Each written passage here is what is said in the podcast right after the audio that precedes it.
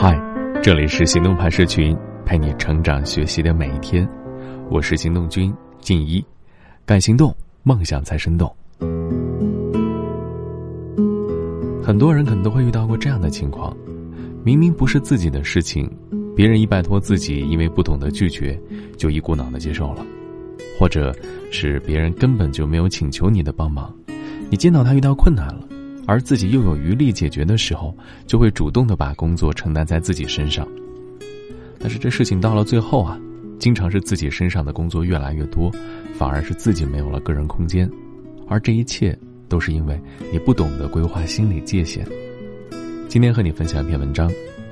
来自《心理界限》，作者杨嘉玲。心理界限不清的人有一个最典型的特征。就是太习惯把别人的事儿当成自己的事儿，一不小心就过度认真了。真正仁慈的人从来就不会无止境的容忍。所谓的宽容，是先有了宽度，知道自己的限制，然后才能做到包容。瑞婷是一家跨国升级公司的高层领导人，公司的组织虽然是有先来后到的阶层区分，但是彼此之间并不是强制性的从属关系。而瑞婷多年的工作历练，让她拥有了一身好本领，不论是影片剪辑、配乐、演讲、企划等任务，全都难不倒她，而且在紧急时刻特别能够派上用场。但是她的噩梦也正来源于此。由于这个团队没有上下关系，也没有专人统筹，所以常常在活动前一个礼拜才会发现某些事情一直没有人执行。就像是有一次活动召集人，在晚会开始前一天才发现。有一支重要的影片还没有完成，眼看就快要开天窗，召集人只好拜托瑞婷，请他务必赶出十分钟的短片。他只好彻夜不眠地把自己绑在计算机前，才能完成如此艰巨的任务，顺利拯救残局。危机高手的好名声传出去之后，从此瑞婷他就变成了万年救火队，任何跟团队有关的事儿，大家都会找他帮忙，而且内容包罗万象。像是统计游览车、安排座位、搭建舞台、联系厂商等，大大小小的杂事都跟他有关，让他不胜其扰，生活严重的被打乱。他不止一次在开会的时候提议，希望大家可以提早规划做准备，活动质量才能提高。可是，大家往往是当下应和，事后依旧推三阻四，每次都火烧眉毛了再来呼天抢地。有时候瑞婷也受不了，想要婉拒对方的请求吧。可这个时候，对方只要说：“这么多人因为信任你才加入组织，你不帮忙，有点说不过去啊。难道你忍心看着他们什么都不懂，自己瞎掰乱说，被亲友乱抢，回来挫败沮丧，再找你抱怨吗？你付出一点点，却有好几百人受惠呢，这样的回报是很值得的。你今天这些成就，也是当初前人贡献，你才有机会达成的。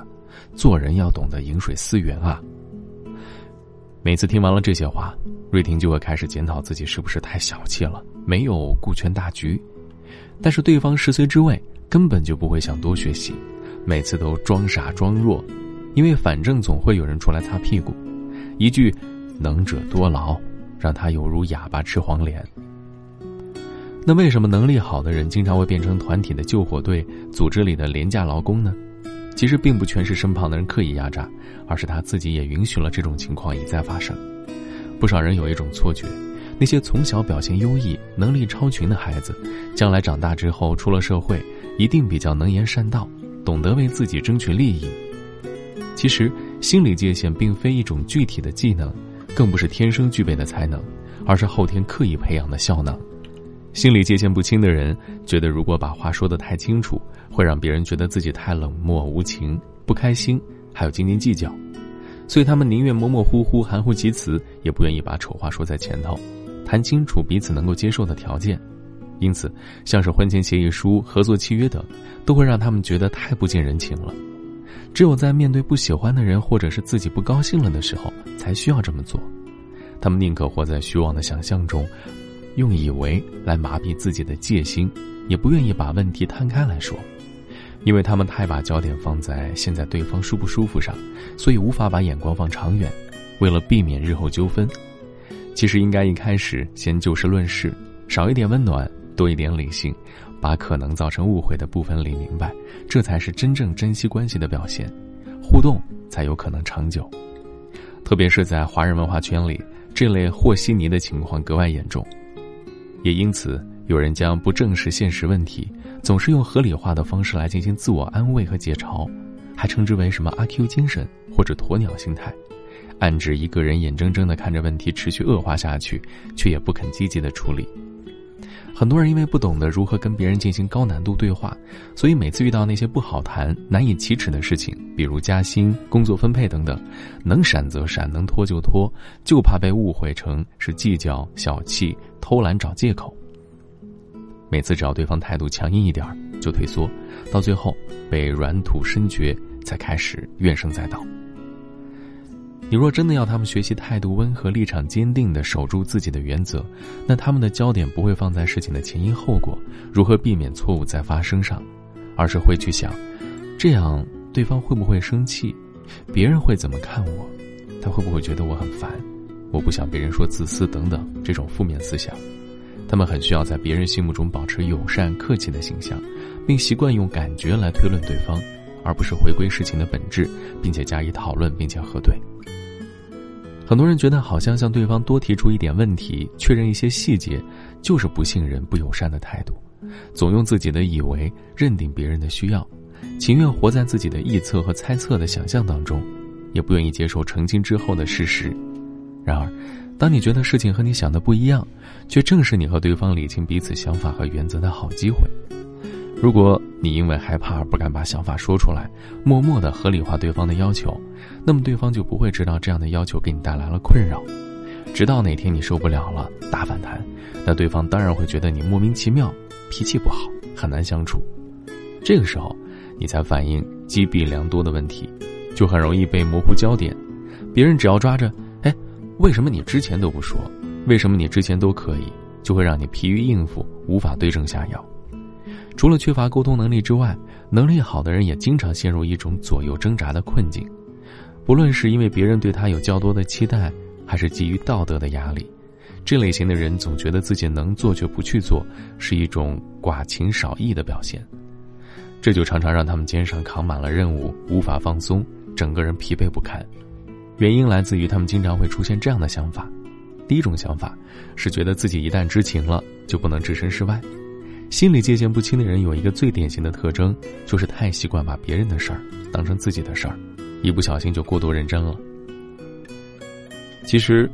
如果你认同一旦知情了我就有责任解决，或者我不能辜负别人对我的信任之类的想法，很多时候不仅会带给自己许多麻烦，同时也耽误了对方真正面对问题的时机。此时，你的介入并不会让事情变好，反而更糟。第二种想法。是觉得自己的需求并不重要，心理界限不清的人之所以常常让自己处在矛盾纠结的状态，原因来自于他们习惯否认自己的需求，把别人的福气放在自己之前，可是自己又做不到真正的无欲无求，因此常常让自己陷入进退两难的处境。哎，其实啊，界限这个词儿，正是在提醒人们必须懂得界定出自己的极限，否则，就跟还没有长大的孩子的心智。没什么区别，会过度放大自己的能耐，而忽略了现实的限制，这也是一种自恋的表现。存在心理学大师欧文·亚龙曾经说过这样的一句话：“当一个人能够接受选择的有限性，他才能够优雅的长大。时间是有限的资源，当你把时间都花在别人身上，你就无法照顾自己的欲求，日子一久，整个人就会被掏空，觉得干涸。”这个时候，面对没有终点的所求，很容易让人心生怨念。真正仁慈的人呢，从来就不会无止境的宽容。当一个人对自己的认知有了轮廓，他才能知道自己承载的范围。所谓的宽容，是先有了宽度，知道自己的限制，才能做到包容。在强调仁与让的华人文化氛围里，界限是我们思考应对进退时应该培养的第二直觉。如果能够在人和我之间养成界限思考的习惯，就更可能突破做好人还是做自己的两难困境，最后找到一个既能与他人亲密，又感觉自主的位置。今天的关键词是心理。他站在城市迷宫里彷徨，驻足路边廉价的小摊，斤斤计较的还价这梦想找回一些。晴空打破了带余温的谎言，守。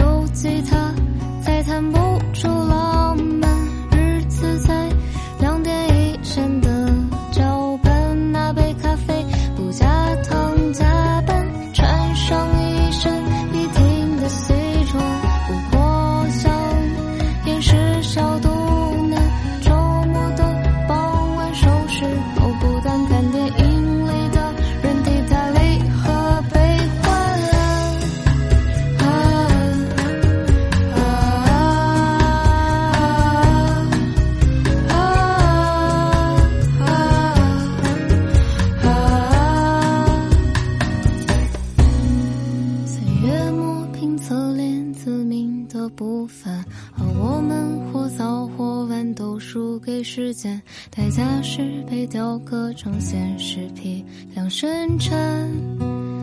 的模样。但你是否还记得儿时作文里那幼稚笔记？未来的我为题，却成了之后粘贴复制的光影里最深最原始的。